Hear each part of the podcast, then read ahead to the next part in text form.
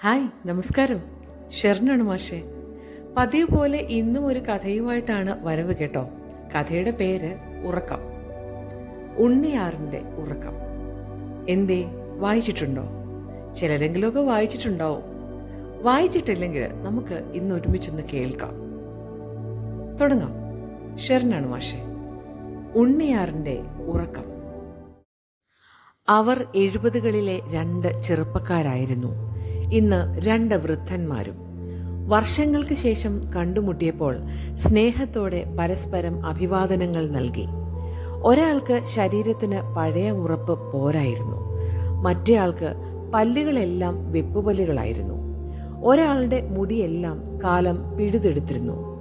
മറ്റേയാളിൽ വെപ്പുമുടി കൂടുവെച്ചിരുന്നു ഇനി എന്ത് എന്നതായിരുന്നു അവർ ചെറുപ്പക്കാരായിരുന്ന കാലത്ത് പ്രധാനമായും പറഞ്ഞും പറയാതെയും കൈമാറിയ പ്രധാന ചോദ്യങ്ങളിൽ ഒന്ന്.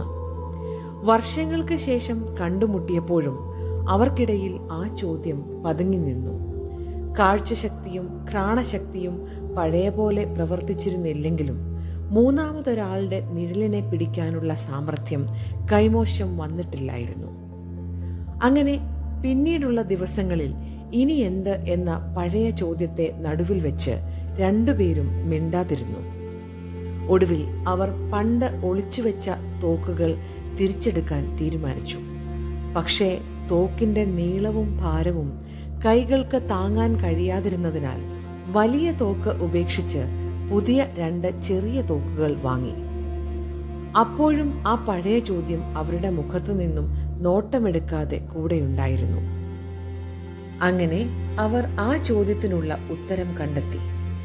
രണ്ടുപേർക്കും ഒരുപോലെ കൊല്ലുവാൻ തോന്നുന്ന ആരൊരാളെ കാണുന്നുവോ? അയാളെ കൊന്നുകളയുക. അങ്ങനെ ഒരു രാവിലെ രണ്ടുപേരും അരയിൽ തോക്കുകൾ ഒളിപ്പിച്ച് പുറത്തിറങ്ങി. ആദ്യം കണ്ടത് മീൻ കച്ചവടം ചെയ്യുന്ന തടിച്ച സ്ത്രീയെ ആയിരുന്നു രണ്ടുപേരും മുഖത്തോട് മുഖം നോക്കി. വേണ്ടെന്ന് തീരുമാനിച്ചു. പിന്നീട് അവർ ഉറക്കെ കരഞ്ഞുകൊണ്ടുവരുന്ന സ്കൂൾ കുട്ടിയെ കണ്ടു. അവർ പരസ്പരം നോക്കാതെ മുന്നോട്ട് നടന്നു. പിന്നെ കണ്ടത് ഒരു പുരോഹിതനെ ആയിരുന്നു. ഒരാൾ മറ്റേയാളുടെ ചെവിയിൽ എന്തോ പറഞ്ഞു. കേട്ടയാൾ വേണ്ടെന്ന് തലയാട്ടി. പുരോഹിതന് തൊട്ടു പിന്നാലെ ഒരു പോലീസുകാരൻ വന്നു. അപ്പോൾ ആദ്യം വേണ്ടെന്ന് തലയാട്ടിയ വയസ്സൻ കൂട്ടുകാരന്റെ ചെവിയിൽ എന്തോ പറഞ്ഞു. അയാളും വേണ്ടെന്ന് തലയാട്ടി. അങ്ങനെ ആ ദിവസം തീരും വരെ നടന്നിട്ടും ഒരാളെ പോലും കൊല്ലാൻ കിട്ടാതെ ക്ഷീണിച്ച് തിരികെ അവർ താമസിച്ച മുറിയിലെത്തി. രാത്രിയിൽ അവർ ആ പകലിനെ വിഫലമായ നടത്തത്തെക്കുറിച്ചോർത്ത് സങ്കടപ്പെട്ടു. പിന്നെ പഴയ വീറോടെ ആ ദിവസത്തെക്കുറിച്ച് സംസാരിച്ചു. രണ്ടുപേർക്കും ഒരുപോലെ കൊല്ലാൻ തോന്നുന്ന ഒരാൾ ഇല്ല എന്നതാണോ? അതോ അങ്ങനെ ഒരാൾ പ്രത്യക്ഷമല്ലാത്ത ഒരു രൂപമാണോ എന്നതായിരുന്നു വർത്തമാനം. അത് ദിവസങ്ങളോളം നീണ്ടുനിന്നു പകലുകളും രാത്രികളും കഴിഞ്ഞുപോയി ഒരു ഉത്തരത്തിലേക്ക് എത്താനാവാതെ അവർ ക്ഷീണിച്ചു. ഒരു ദിവസം തോക്കുകളിൽ ഒരാൾ ഞങ്ങളെ മടിയന്മാരാക്കരുത് മനുഷ്യരെ കൊല്ലുക എന്നതാണ് ഞങ്ങളുടെ ധർമ്മമെന്ന് രണ്ടു കൂട്ടുകാരെയും ഓർമ്മിപ്പിച്ചു. നിങ്ങളുടെ വിടുവായൻ വർത്തമാനം കേട്ട് ഞങ്ങൾക്ക് മടുത്തു എന്ന് മറ്റേ തോക്ക് ദേഷ്യത്തോടെ പറയുകയും ചെയ്തു. ഞങ്ങൾക്ക് വെറുതെ ഒരാളെ കൊല്ലാനാവില്ല എന്ന് വൃദ്ധന്മാരിൽ ഒരാൾ ഇപ്പോഴും നഷ്ടപ്പെട്ടിട്ടില്ലാത്ത ധൈര്യത്തോടെ പറഞ്ഞു. ഇത് കേട്ട് തോക്കുകൾക്ക് ചിരി വന്നു. വീണ്ടും രാത്രികളും പകലുകളും കടന്നുപോയി. വൃദ്ധന്മാർ ഇരുട്ടിലെ പൂച്ചയെ തപ്പും പോലെ ശത്രു ആരാണെന്ന തർക്കത്തിൽപ്പെട്ട് ക്ഷീണിക്കുകയും ഉറങ്ങുകയും ഉണരുകയും ചെയ്തു. ഈ മുഷിപ്പിൽ നിന്നും രക്ഷ നേടാനായി തോക്കുകൾ അവരുടെ രണ്ട് ചെവികളും അടച്ചാണ് മുറിയിൽ ഇരുന്നിരുന്നത്. ഒരു ദിവസം വെളുപ്പിന് വെടിയൊച്ച കേട്ട് രണ്ട് വൃദ്ധന്മാരും ഉറക്കത്തിൽ നിന്നും ചാടി എണീറ്റു. ആരോ കൊല്ലപ്പെട്ടു.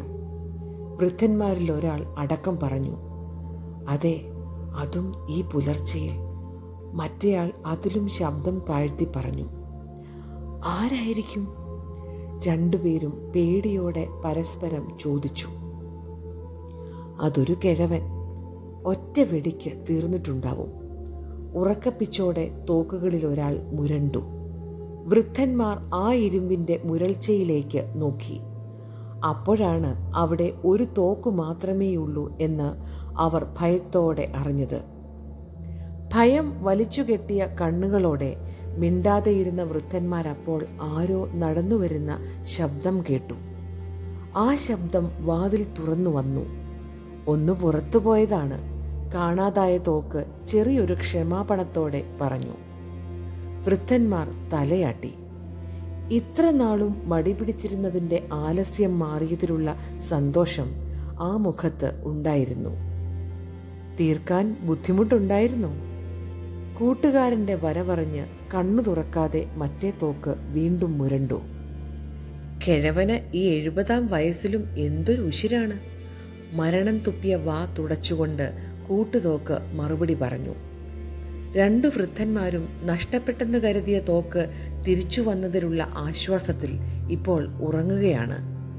എഴുപതുകളിൽ അവർ ചെറുപ്പക്കാരായിരുന്നു. കഥയുടെ പേര് ഉറക്കം. ഉണ്ണിയാറിന്റെ ഉറക്കം.